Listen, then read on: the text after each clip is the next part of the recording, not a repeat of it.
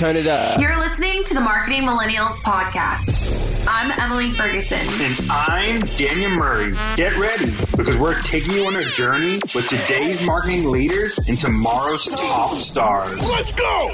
No BS, just a fun, unfiltered industry conversation with the game changers behind some of the coolest companies from around the globe. The one request we tell our guests stories or didn't happen. A big welcome to our marketing fam. Prepare to turn the f- up.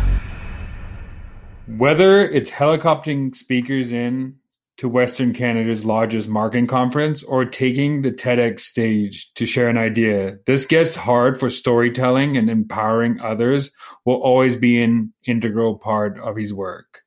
He is a sought after marketing advisor, a regular speaker of topics of LinkedIn, social media, personal branding. He has the privilege to partner with some big global brands in his past venture like Uber, Amazon, Slack, BuzzFeed, Hootsuite, and many more. And it's opened his eyes to an impact and an organization can have on a brand story to empower their audience. Please welcome my friend Joel Hansen to the podcast. Welcome, Joel. Hey, thanks for having me, Daniel. I'm uh, excited to be here and looking forward to digging into some good questions. I'm I'm super stoked about it as well, and I want to start with the question we asked all our guests is how did you get into this marketing field? Yeah for sure. I think for me growing up in a bigger family in a busy environment with a love for teamwork and how ideas turn into a reality it was just kind of identifying that the storytelling the marketing of an idea plays such a key part in driving things forward and that's kind of what caught my attention early on. And in the last you know, little while, social media is kind of in the playground I like to to hang out in in the world of marketing. And that's kind of, I guess, how I got started. How did you find like what social media to be on and what intrigued you about going into the LinkedIn side of it versus others? Yeah, that, that's a really good question. I think something I'm I'm sure we both share in common is you know, marketing and, and digital marketing specifically is really a results based initiative. You can go to school for it, you can learn from a mentor, or you can just go and market something. And that was kind of one of my favorite things about getting into the world of marketing was that if you have people that know you're able to deliver results and they know you're able to convey a story or position a person or a brand in that industry, that's kind of what you need to to start going. And I think LinkedIn kind of caught my eye for this world of ideas, uh, creative people, and really intriguing dialogues that happen on the platform. And it's really a, a turf where best idea kind of takes the narrative of the conversation. And I think for people to develop their skills in content and storytelling and grammar and copywriting. It's just such a uh, foundational piece to so many things that happen. And LinkedIn and social media kind of became an area I really wanted to put my time and energy into. I've listened to some of your TEDx talks, and one thing that I admire about you is your ability to tell a good story. How did you learn to tell a good story like that? Yeah, that's that's a good one. I think for me, it was just kind of around the dinner table, you know, being the younger of, I was fourth of five siblings. So I had three older brothers. And, you know, if you didn't have a good story, you didn't get time at the dinner table. That was kind of the, the dog eat dog world of, you know, can you defend your idea? Can you pull a prank? Can you, you know, put two things together and, and convince a crowd? You know, having a, a fear of public speaking initially, you know, kind of got me down and, and I soon kind of built up, I guess you could call the the comfort zone or, or the familiarity around sharing an idea and how to bring emotion and excitement and suspense into that to uh, hook an audience. And so started at the dinner table, I think, and around the house, and then now it's kind of gone into other realms of of the professional world. And what are those like when you were at that dinner table, or now speaking to hundreds and thousands of people. Um, what are the elements that make up a great story? I think vulnerability and uh, the human capacity of the story plays a, plays a big part in that. I think at the end of the day, people connect with other people, and lowering the facade or lowering the mask of being someone or something that you know from a distance is harder to connect with. I think that's something that is super key in in what I've learned of just being a, a human person that's willing to tell a story of, of how you've learned and um, how you can relate to your audience is a big part of that. I think the the second one would probably be tailoring your topic to your audience. And you know whether your listeners have attended a really boring university lecture or they've sat through you know an online course, we all know on account of our fingers, I would bet the favorite professors, teachers, and mentors in our life and why they're the ones in our life, I think, come down to how they're able to tailor the message to us in our specific situation.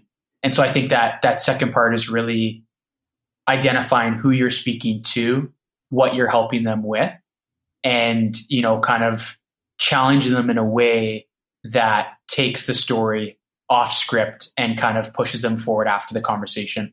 Yeah, one of my favorite like marketing statements is and could apply to stories as well is that you enter the conversation that ready is happening in the person's mind in marketing. So I feel like a story can enter the mind of someone and give like this visual like ability where a lot of people don't know how to do that. But I want to know like how do you get to the point of like what st- parts of the story should I throw out and what parts of the story should I keep in to be so concise to be able to get hook the reader so well or the yeah. listener.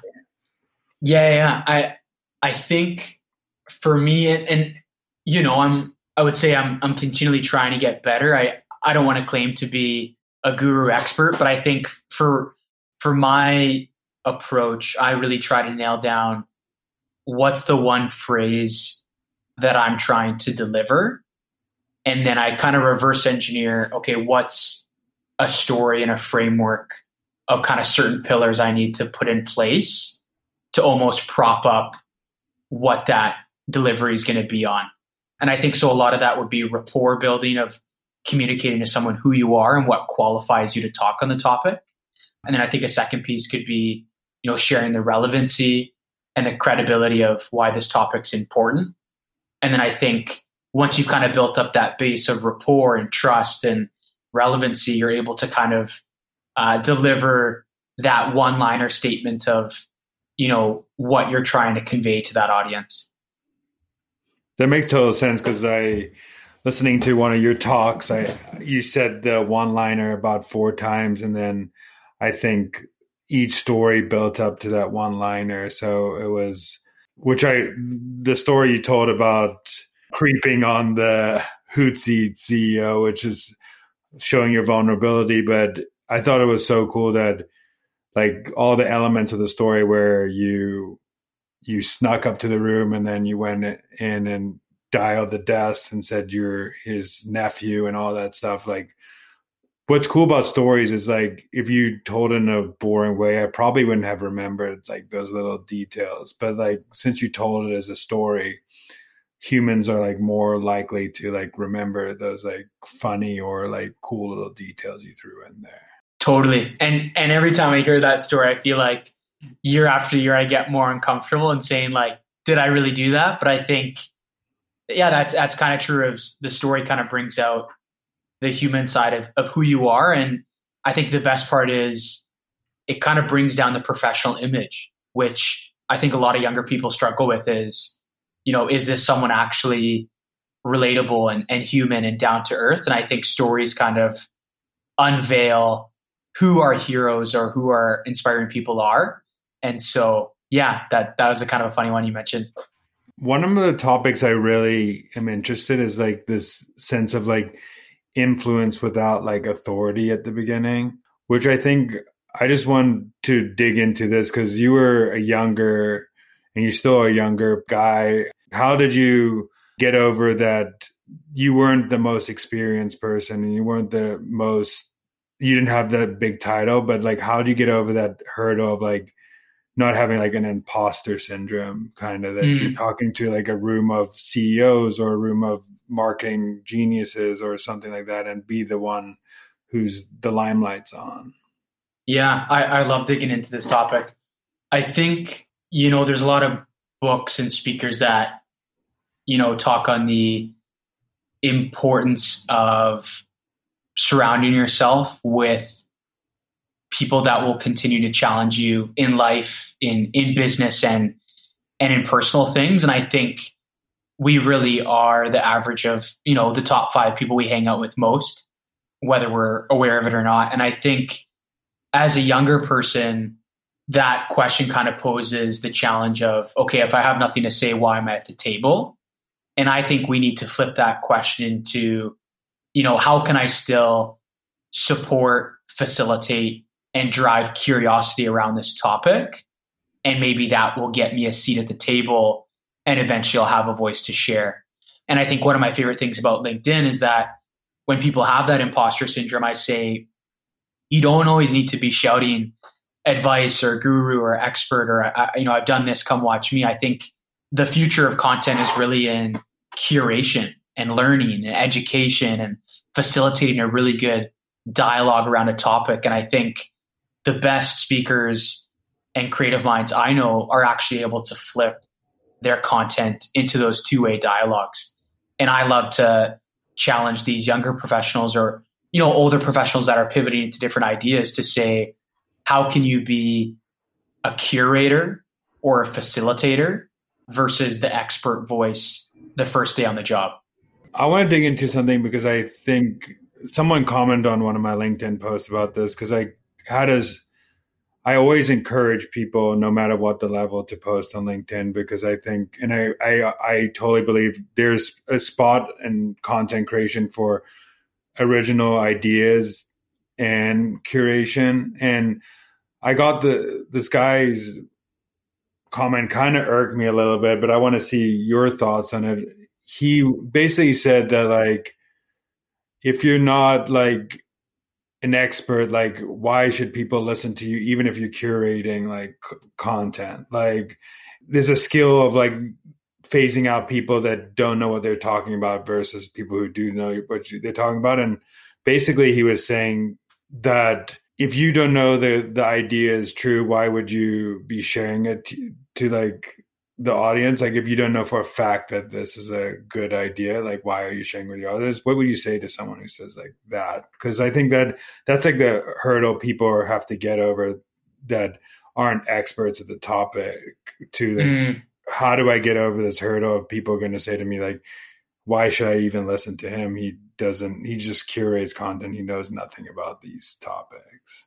Yeah. No that that's a valid question. I think i i would probably come back on that situation. And like from a higher view i'd question like it sounds like both the people in the situation are on their personal accounts on their personal time on their personal you know agenda. And so i think you know rule number one there is hey this is just kind of a, a personal thing and i'm here to learn to grow to share ideas. And i think stepping into that abyss of the unknown just sometimes happens in the social media content world where you're just kind of testing ideas and seeing what works, what doesn't, and just sharing your opinion. And I, I think if it really irked him, I'd question why, you know, why doesn't he just unfollow and, and leave the conversation? Because I, I think it's kind of neat for that person to be part of that conversation, sharing his or her thoughts on the topic and kind of just opening up the brainstorming for his or her community. And I don't think there's anything wrong with that. I think it's just, hey, this person's here to grow, here to share something.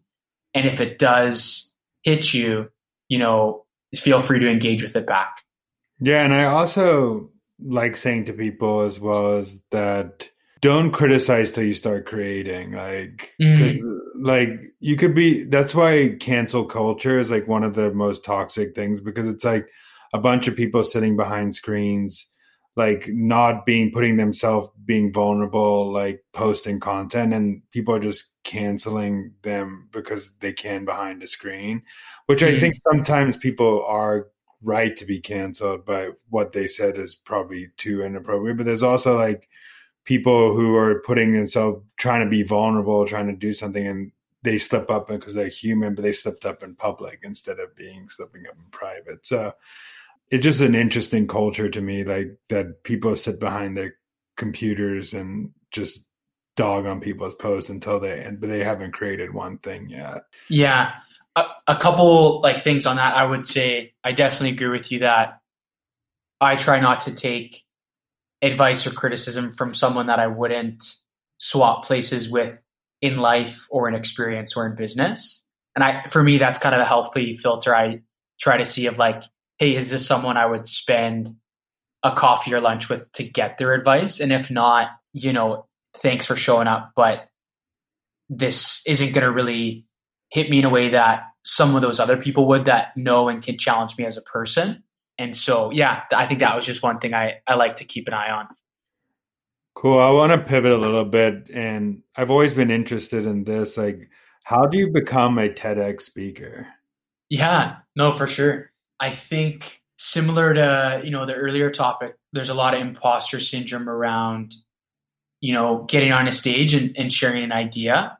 I had a couple friends that have done it before me, and they said, you know, do some research on it, you know, figure out a topic, and and just kind of apply to you know the process and, and see what you can make out of it from from a learning perspective.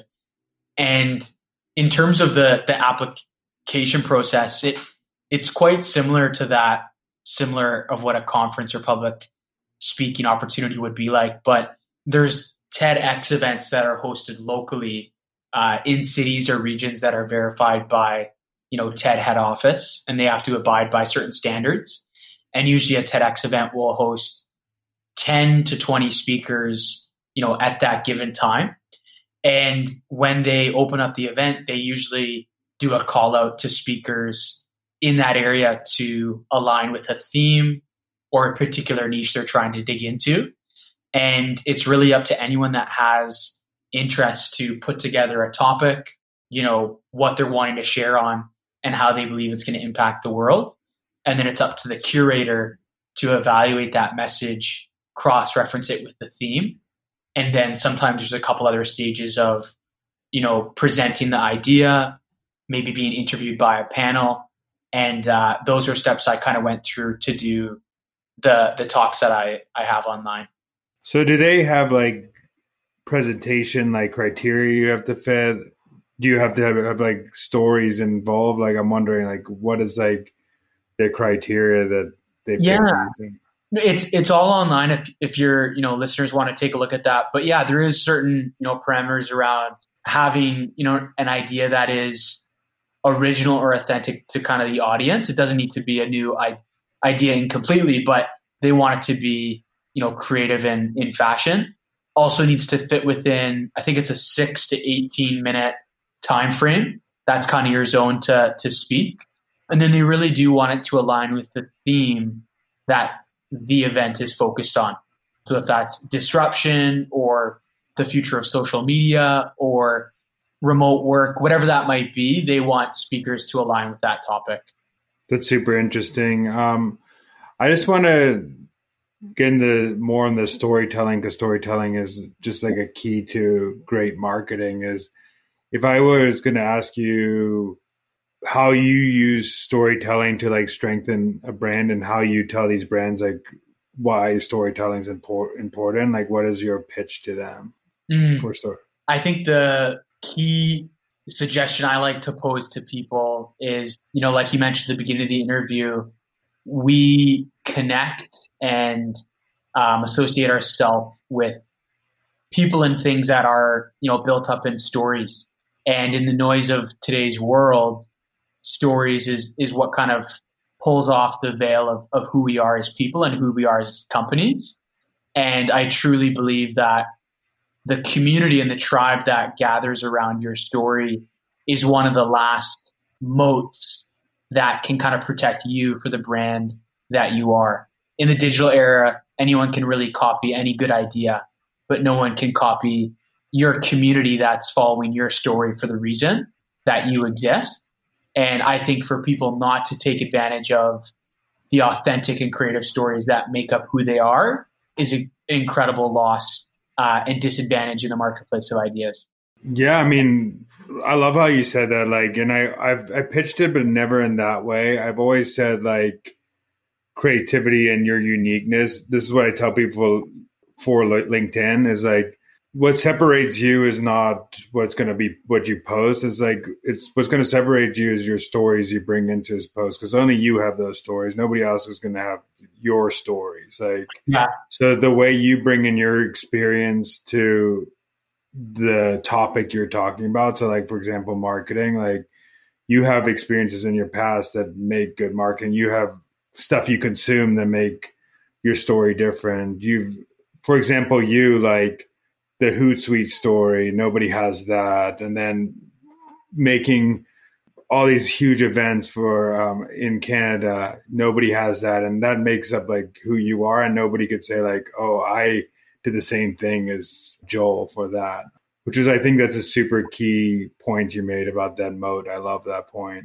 What do you think is like some storytelling mistakes that people make? I think sometimes there can be maybe areas where a story becomes wordsmithed in a way to align with a particular agenda or desire of an audience. And i think that can be difficult. That's a moral compass question of you know how true are your stories?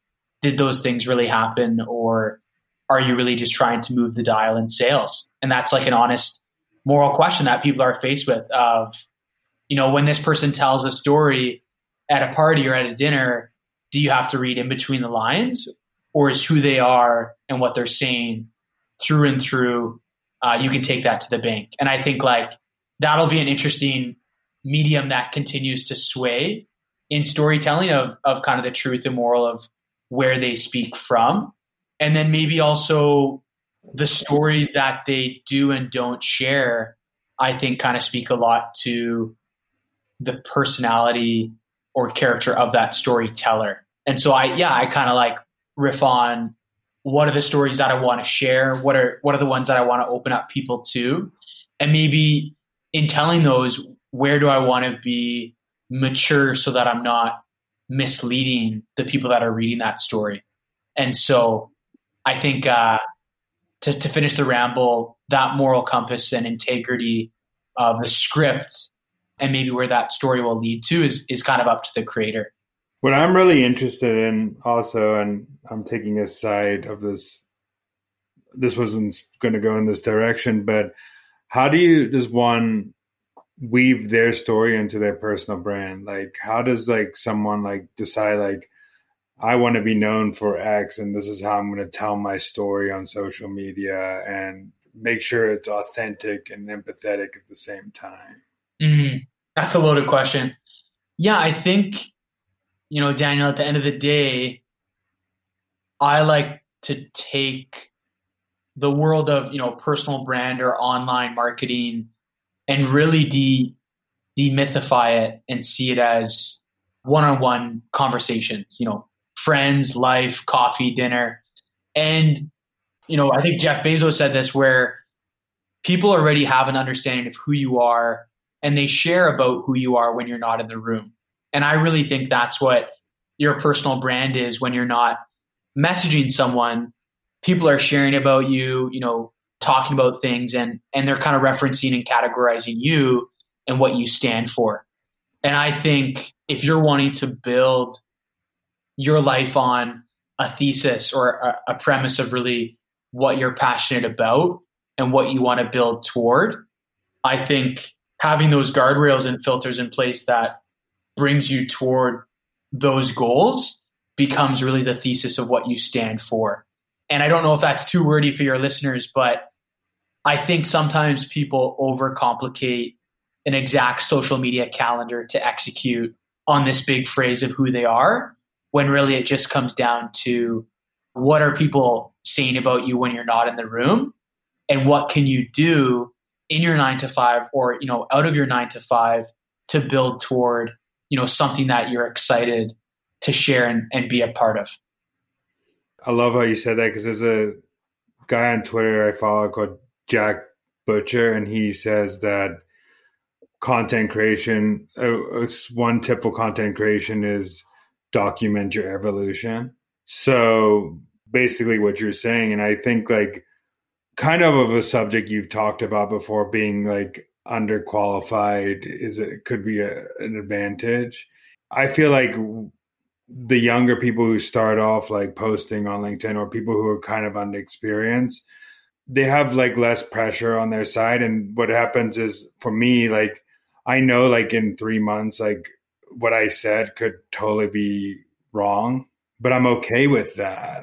I feel like when you've reached a level of expertise, you kind of have more of that pressure that you should be right most of the time. But I, I think that's why being underqualified and also like I wouldn't say underqualified necessarily, but being not at this authoritative level, like you have a chance to make mistakes and say things that could be not true like in three months time but it's your evolution and it shows like what are you learning on on your journey yeah no i, I have a couple thoughts that that stem from that and and to leave you and your listeners with a thought that I love to to think on.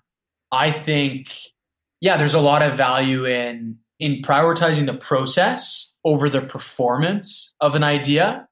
And I think the most successful and creative people I know, they don't really give a lot of attention to how something will perform that day because they're building something and a process that's much bigger than that one part of their story.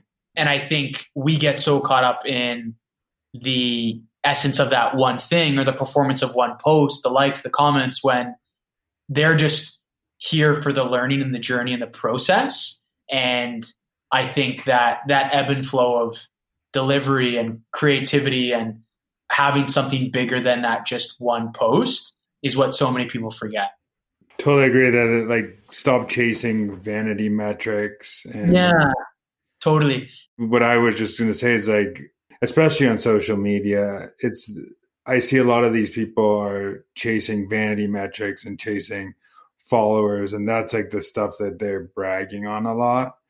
When actually, when I seen in building an audience, it's just like the people who show up every day, no matter if the content goes here like a thousand likes or gets 50 likes you're it, it shows like you're just there every day. Right. and that's all what they want to see. And another thought i had there before you hop in is that i think that people underestimate what people remember like the next day which is pretty funny. It's like you could post something three days ago and repost it and i've done this test before and nobody remembered that you posted that so it's like you're under as it's an ego thing. Like people have egos thinking that people remember their stuff that much, but it's really like you should just post and go on to the next one. That's how I think about it.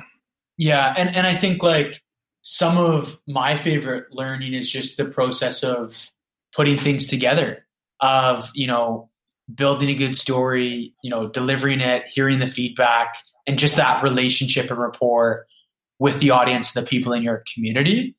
And I think to limit it just to that couple hours of of attention that it'll get is kind of not fully utilizing the opportunity. And so, yeah, it'll be interesting to kind of see how that world continues to evolve. But um, yeah, going into a, a thing that you were talking about earlier about hooking like a reader or a listener with a story, like what are good ways of coming up with a good hook to keep them engaged with your story that you're telling?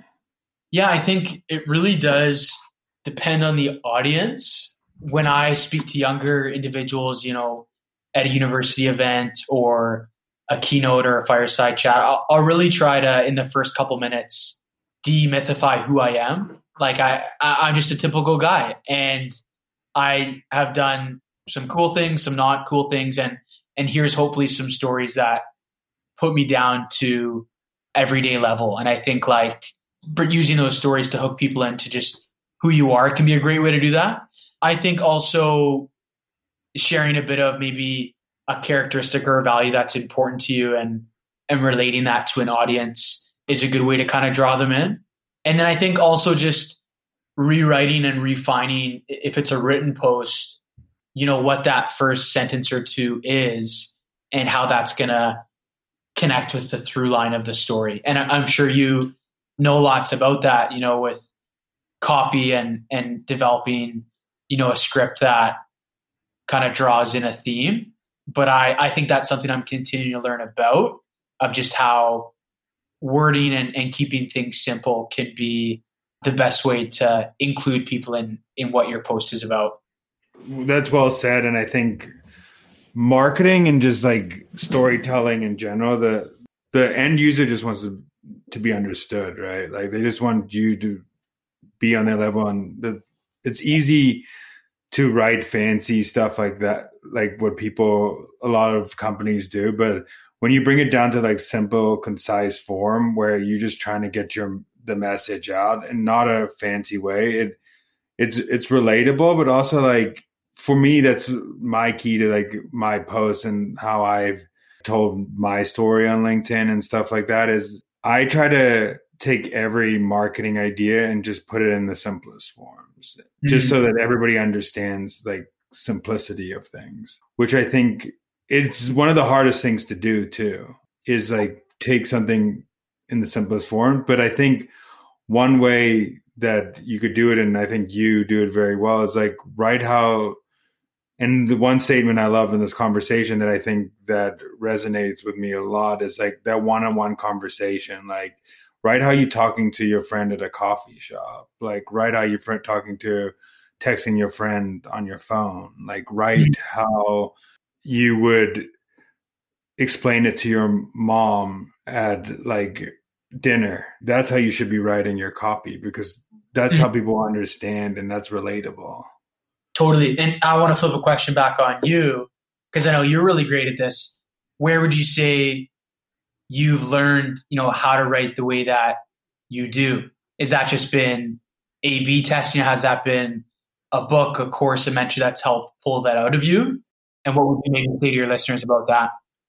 Yeah, that's a great question. I think one, you just have to start. I think like that's an underrated thing and do it every single day. It's like lifting in the gym. You if you don't flex that muscle and like work out every day, like you're going to it's eventually going to weaken. So the first advice I would give to anybody is just start and then go find the best at who does things like and the best who have done things are usually the old school copywriters and there's some good ones new ones but like the old school copywriters back in the day like gary halbert and ogilvy mm. and gary Bencivenga and all these copywriters who literally had to write by letter and by like mail order to get someone to convert like that was the hardest way. They didn't have the internet, they didn't have anything, and they had to write copy to move someone. And I think there's a quote, and I'm gonna bumble this code because I don't know it by heart, but just think about your. They used to say one of the, and I forgot even who said, but they said, think about your reader. Is it's a cold, snowy day outside, and they want to buy your product so bad that they get on a coat, they get on shoes, and they walk all the way in the snow to drop off the mail order in the in the at the post office, and they've written a check and then go back home. Like that's how much like much you need mm. to sell the story, and that's one thing I've been setting. And the last thing I would say is, don't reinvent the wheel. There are people who out there on LinkedIn who do it well. Like you do it well. Like there's a bunch of people who do it well copy like their format don't copy what they're doing but copy their format and just study it because if it's, it's working for a reason like mm-hmm. and a lot of people think that they need to come up with something new but the best thing is not reinvent the wheel is just innovate in the existing wheel i like that and that's a, with a lot of things in life it's like an idea does not have to be new, just like what you said about curation. Idea does not have to be new. You just have to bring a different perspective to an idea that already exists. And mm-hmm. how you do that is why my I have so much to pose is because I consume a lot. So when I consume a lot, I have ideas that I can connect to each other. And bringing in my personal life is the other aspect to it. So my personal life and all the things I consume bring my story together. Yeah, and I don't want to steal the questions from you, but quickly, what are the top, you know, favorite consumption spots? You know, is Twitter one of them? Is it a newsletter? Is it, you know, even a group chat you have with a couple marketing friends? Where do you love yeah. hunt that down? So I think Twitter is an underrated place. Actually, the Twitter marketing community is great and they post quick yeah. ideas. I love books, but I do a little hack where I like before I read a book, I'll go and type like this book summary to get the main punchlines of the book out of it, and then if it, I get if I like the main punchline, I'll dig into it more of the book. So I'll type in like Ogilvy, like the book, like um, Ogilvy on advertising. I'll be like Ogilvy and advertising takeaways, and I'll mm-hmm. read all like the takeaways that people have got of Ogilvy and advertising. And then if I like that, I'll go and mm-hmm. dig deeper into that book. So that's one hack I do that I get, which helps me consume faster. Yeah. Um, like and the last thing is podcasts. I think like, but what I do is I'll search for people that I know are big names and I'll search for the podcast that they've been on. So, mm-hmm. like, if like, Matthew Kobach, which was previously on my uh, podcast, is on a. I'll search him on like pod, podcast and see what episodes he's on, and I'll go listen to an episode of that, or I'll go listen to New York Stock Exchange marketing guy. What do you mean stock exchange? What doesn't he run social for was the stock exchange or oh I- yeah yeah yeah that's the guy i thought you were talking okay. about like am i a stock exchange market guy like uh, is that like a term i've never heard about in marketing before but yeah he's that guy and now he works at fast but like cool. things like that is like are quick hacks to like consume faster i love books and stuff like that but i try to get punchlines out of books and like quick ideas yeah. so i'm like kind of a speed reader and that but that's my like three biggest places like but I think it all comes down to knowing who to consume from and mm-hmm. what to consume from. The curation. yeah, exactly. It's like it's who to consume from. Like for me, it's like I know the top people in the marketing field, and it's an ever growing list. But like, mm-hmm. I know I'll listen to what they say because I know they're good at what they do, mm-hmm. and that's how my like knowledge grows in marketing. Is like I'll take something from all these people. Yeah. And that's how I grow my knowledge set. So cool.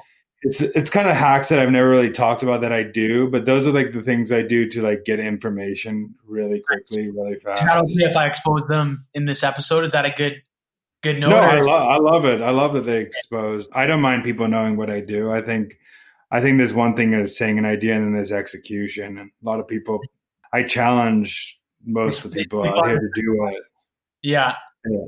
Because like even people say is like you could tell I had a startup advisor when I started a company in college and he said to me that tell your idea to everybody because 99 1% of them will probably start the idea and 99% would listen so you're you're the rest is just a, a feedback loop you're getting so stop being afraid of like sharing ideas because most people aren't going to execute on it. So, I yeah. mean, you you have the execution, so you know you can execute better than them. So that's just a long-winded oh. answer, but that's my way of thinking. How about you? What is your consumption? Re- recently, I I would say 2020 has been a big year for re-curating and really cleaning out valuable email newsletters.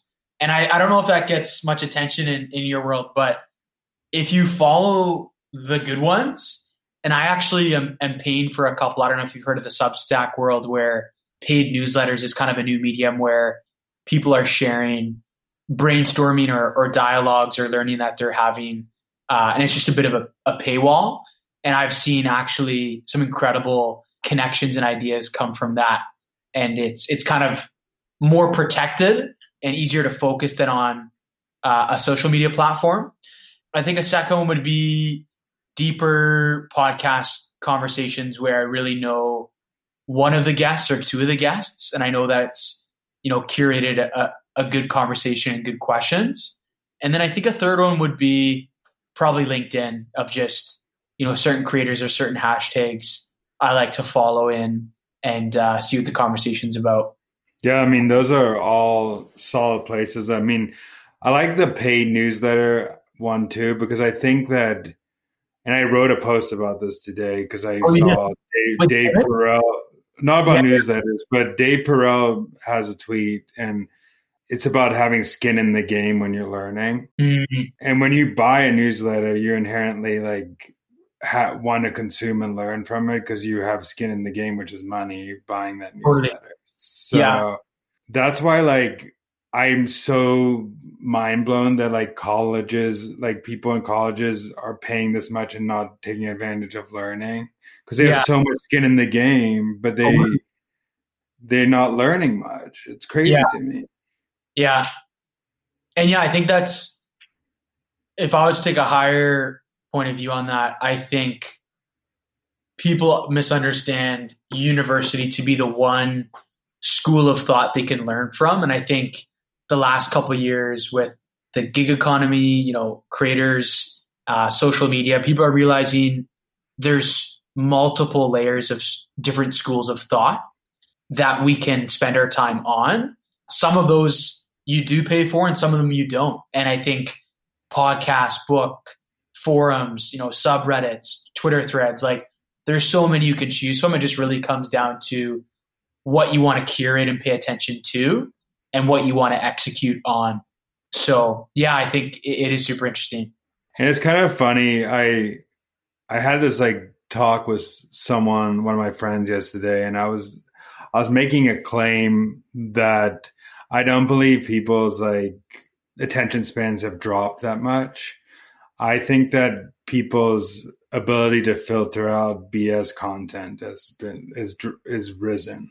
Like their qualifiers of what good idea. Yeah, yeah. And like I can pay attention, but you need to do a better job at selling me on why I should really give a couple reasons why I should pay attention. Yeah, because there's so much content out there right now. So like. Yeah people are just sort of skipping because it's not something that's hooking them anymore and you're not you're the level of creativity has to is is higher now to be get mm-hmm. into these fields and the level of how good your content needs to be is higher like yeah. people keep saying like oh the audience's attention has gone down i just think the level you have to create at a higher level now for the yeah. audience that's, um, that's my and how do you build that if someone came to you after this and said, Daniel, how do I build that? Is that a a long term game or is there like a short couple hacks you could do? Is that understanding your audience better than yeah, anyone else in the world? Deliver the best creative content you can to support that problem. I think creativity, empathy, and knowing your audience is what's going to separate people from in 2020 and above because I think being creative is the only separating factor people have and brand, which you were saying earlier, like their personal mm-hmm. stories. Mm-hmm. That now that they have that to separate with other people, if you look at people's attention span right now, people are watching binging Netflix for 10 hours straight. Mm-hmm. They are reading big books they're sitting in a movie theater and watching. Their attention span is not down. The the the content's just good enough for them to pay attention to. And I think like social media is the hard one of the hardest places because there's so much content on there. So that's why good content rises to the top on social media because mm. people's ability to filter out BS has got so good. Like ten years ago, like people didn't follow yeah, exactly. They, they yeah. people there wasn't a lot as much content, and as content grows, like your ability to create good content needs to arise to the occasion every single time, like because they're getting bombarded with all these things, so you have to, and it takes empathy, right? Like I think what one thing you've been saying is know your audience, but it's like it takes people to say like, what would I consume this if I was scrolling the feed right Mhm. now? And Yeah. also, would I, is this good enough for me, for someone to take five seconds of their precious time on my stuff? That's Mhm. how much empathy you gotta do. And if it's like, I think like it is a lot of testing, but I think you'll see like creativity and brand is what's going to accelerate good companies to go to the top, good content creators, because Mm. good content rises to the top. Um, it's not people's attention spans that are screwed. I like that. Mic drop Mhm. there. Yeah, I mean that that's my like a theory I've been thinking about a lot, just because because I just think that like I could sit and consume a whole Netflix series and not look at my phone once and not be. If my attention span was really seven, eight seconds, would I be able to consume that whole content? No, like it's because it's good content. Like that's. Mhm. I'm sorry to people who think they're. That's why I'm saying like to people out there like who are not growing on LinkedIn. My number one advice is like start working, get your copywriting great, be creative, Mm. do something new, curate like you said, like curate the best ideas in one space because people's time is precious. So you have to step up to their standards. Yeah. No, that's really nice. I like that. I just was just wanted to bring that up because I just was think I've been thinking about that a lot, and it's like it's on the subject of good storytelling. Like good storytelling is what keeps people engaged, and these shows are doing it. Like good people on LinkedIn are doing it. The people that I know are killing on LinkedIn. As I just had a guy on my podcast the other day, Harry Dry. He runs a site called Marketing Examples, Hmm. and he was like talking about a content creator, and he's like their content is average. They just have such a good personality and story that people just want to listen. Yeah. Which is true. Like that's why brand is part of it. Like you have, he's built out a brand for people to listen now. Like mm-hmm. so, That's interesting. yeah, They, you know, when they've earned that credibility, they can kind of say what they want. But when you're starting out, you really need to build out why people should care and stop out of their day. Hmm It, it's it's total like an empathy thing. Like, and it took me a long time to realize that. It took me a long time to, and I think it all comes down to like active listening and listening to your audience and Mm. like also listening to what's going on in the, your space and what questions people are asking and what is new and what are and i think a lot of thing is what is old is still relevant people have recency bias of what's in the internet right now they have recency bias on like all the social media and stuff like that that it's marketing but really like the old style of marketing of knowing your audience copywriting creativity is still at the root of all marketing. Mhm. And if you go learn that stuff, you'll know marketing. Like if you learn the basics, because there's books that have been still relevant today. that have been written in the 1930s about marketing. There's a reason it is because it's still relevant today, and because marketing has not changed much. Because what hasn't changed much? People. People's way they behave has not changed much in the last thousands of years. Like they have not the way that they make decisions. We still are tied to a couple of things that make make why we make decisions. Mhm. Um, so that was like a rant from my side of things, but uh, No, I, I liked it. but yeah, I want to just close it up and give you. I want you to give some actionable items for someone like starting a story or some or Yeah. starting their like what are some mic drops that you want to give them to go right now to take action to become a better storyteller become a better building their personal brand some lessons you've learned Yeah. A couple I, I recently love sharing on is, uh, you know, figure out your why for, for wanting to get going and, and keep that as a driving force. I mean, most people get a LinkedIn profile because their boss or professor has told them to, and they've probably never opened it up since. And I think you need to figure out a why statement of, you know, I could lose my job. I could move cities. I could want to change my my life career direction. And you need to have a foundation in place that enables you to dream and be creative. That might be it. And I think you need to figure out a why for why, you know, you want to get going. And the second why is figuring out what every project and idea should point back to. What's your thesis for your professional, you know, language or dialogue or community that you want to be a part of? And what are you trying to to help people with? The last point that I think most people probably haven't heard is I really like to see content and storytelling and, and personal branding as a real estate play. Your listeners might be in cities where, you know, they they have coffee with a friend or they chat and they say, ah, you know, how good would it have been if we had a property 10, 20 years ago? You know, what what's the price or what's the value of that property right now? And and people always bring that that conversation into context. And I think the world we're now in in 2020, uh, and you know, we've been in this world for for quite a while now, is the digital SEO real estate world of marketplace of ideas. And if you're not building equity and market share into who you are, what your name is, or what you care about as a person, the marketplace is only going to continue to get more busy and your brand or your name will only continue to get more lost uh, the longer you wait. And so I like to challenge people to say, start a habit, start getting in motion, because in 10, 20 years, the content game is going to be, I think, massively different.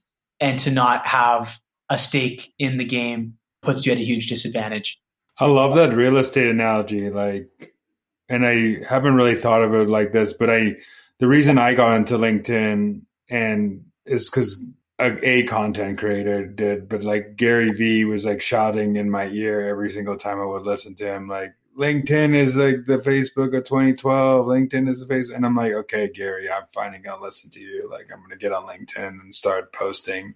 I was always on LinkedIn as a consumer, but now that I I see what you're the way you're saying it, I, I totally believe it. It's like I'm even seeing like digital landscapes like get diluted day by day, and I always also say to people like your your personal brand is the new resume. It's like if you can never have a resume again and your personal brand could get you to job to job, like that is like the or like get sales to sales, that is the most like appealing thing to me. Like if you can master that. Totally. And and I always challenge people to say the last, you know, if they have a side hustle if, if, it's been an important meeting, if it's been, you know, anything of important significance, has a resume ever played a part in that other than a corporate role? Or has it always been, you know, a content piece or a story they heard online? And usually 90% of the time it's that second bucket and that bucket's only continuing to grow and to not invest in that bucket is to really let go of the future of that asset class. So yeah, it's really interesting. So if anybody's listening right now, start today. Get into the real estate, the digital real estate game. Um, the old real estate game's a little diluted right now, but there's still some investment opportunities there. But it's been great talking to you, and I think I want to leave this opportunity for you to say where people could find you, anything you want them to direct them to. Like this is the stage is yours for that. You can find me on LinkedIn if, if you search up Joel Hansen. I'm working on a website, uh, which will be live soon, just under joelhansen.com. And then I, I get quite a few questions regarding this sort of stuff. And so I've recently just kind of been working on a YouTube channel where I, I answer these sort of questions or bring in people to speak and share their stories. So those are kind of the three areas. But other than that, feel free to find me on social media. Cool. Thank you so much for joining. And I'm super stoked to get this episode live. It was awesome to be a part of this and uh, look forward to hearing the response from your community. Cool. Thank you so much.